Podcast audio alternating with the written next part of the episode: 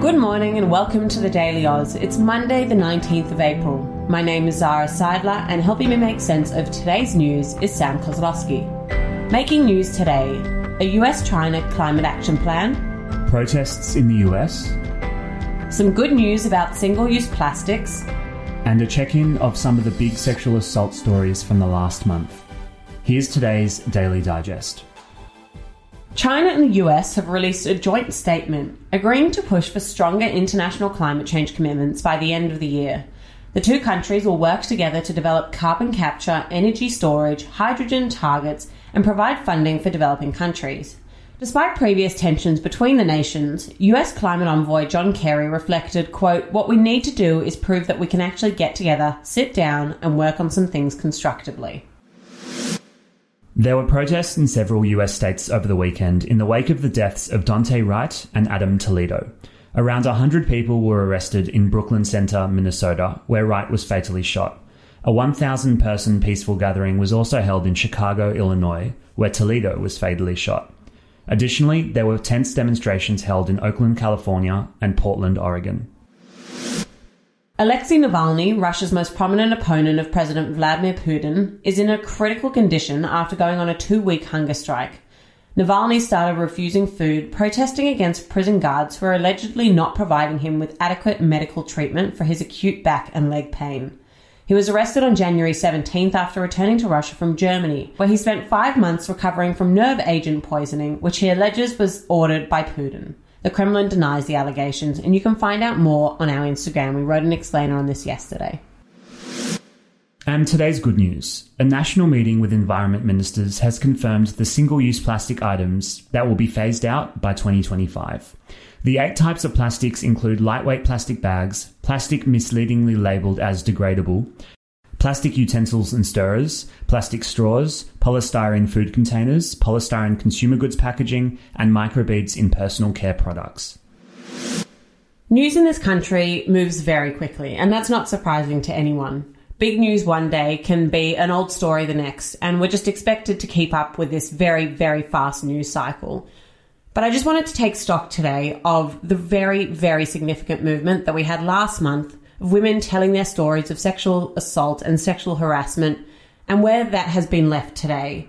So I'm going to just talk about some of the big stories that we were discussing last month and where they're at today on April 19th. Let's start off with the woman who seemingly sparked this movement, Brittany Higgins.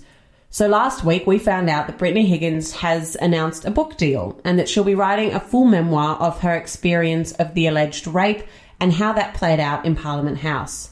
She's going to be donating half of her royalties to the Canberra Rape Crisis Centre. We also found out that her and the Prime Minister, Scott Morrison, will finally be having a formal meeting two months after she came forward with her allegations. While Brittany Higgins certainly led the charge in Parliament House, it was Chanel Contos who led the charge for young people all across Australia. So as of today, her consent petition, which some of you might have signed last month, has gained 39,000 signatures and there are now 3,912 testimonies. Consent education will become mandatory in all Victorian state schools. New South Wales announced Operation Vest, which was created with Chanel Contos and is a new way to report sexual assault and rape in New South Wales. And now the Victorian opposition is calling on the government to do the same in Victoria. Sexual assault reports more than doubled in Victoria, and calls to a sexual assault helpline were up 42% in Queensland. Now, if we go to the government and the allegations that were plaguing some government ministers and backbenchers in the Morrison government, last week we found out that New South Wales detectives investigating the historical rape allegation against former Attorney General Christian Porter, they were denied permission to travel to South Australia to interview the complainant that permission was denied by the state's Police Deputy Commissioner, David Hudson. Christian Porter himself returned from mental health leave, and he now has a new portfolio in the government. He's looking after innovation and tech, and some people in that sector have come forward with complaints or criticism of this move. His first hearing for the defamation case that he is bringing upon the ABC and Louise Milligan will start on the 14th of May. And then to Andrew Laming, in case you've forgotten who he is, there were a number of allegations made against Laming that included online harassment, sexual harassment, and just a range of alleged bullying incidences. So Laming remains on leave and he's undergoing empathy training, but that hasn't kept him out of the news. Police announced last week that they won't be laying charges for the alleged upskirt incident that involved him. They said that the information provided by the people interviewed didn't support the allegation that a criminal offence had been committed. That said, he will remain on leave until May 11th when the government resumes to hand down the budget. It's pretty clear that these were major events in the Australian news cycle. What do you think changed to make us stop talking about these events day to day? I think it was always going to take something major, and the government was actually really wanting there to be some new discussion in the news cycle. Perhaps they weren't expecting it to, to be the story, but it actually was the vaccine rollout that is now in serious trouble.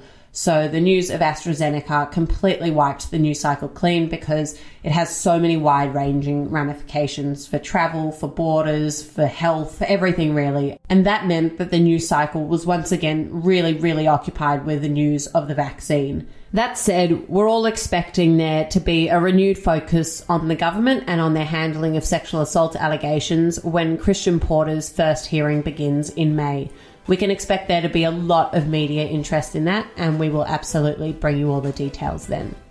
That's all we've got time for today. Happy Monday. If you want to catch up with news throughout the day, you can follow us on Instagram at The Daily Aus. It's where over 100,000 Australians get their news throughout the day, and we would love you to become part of the community.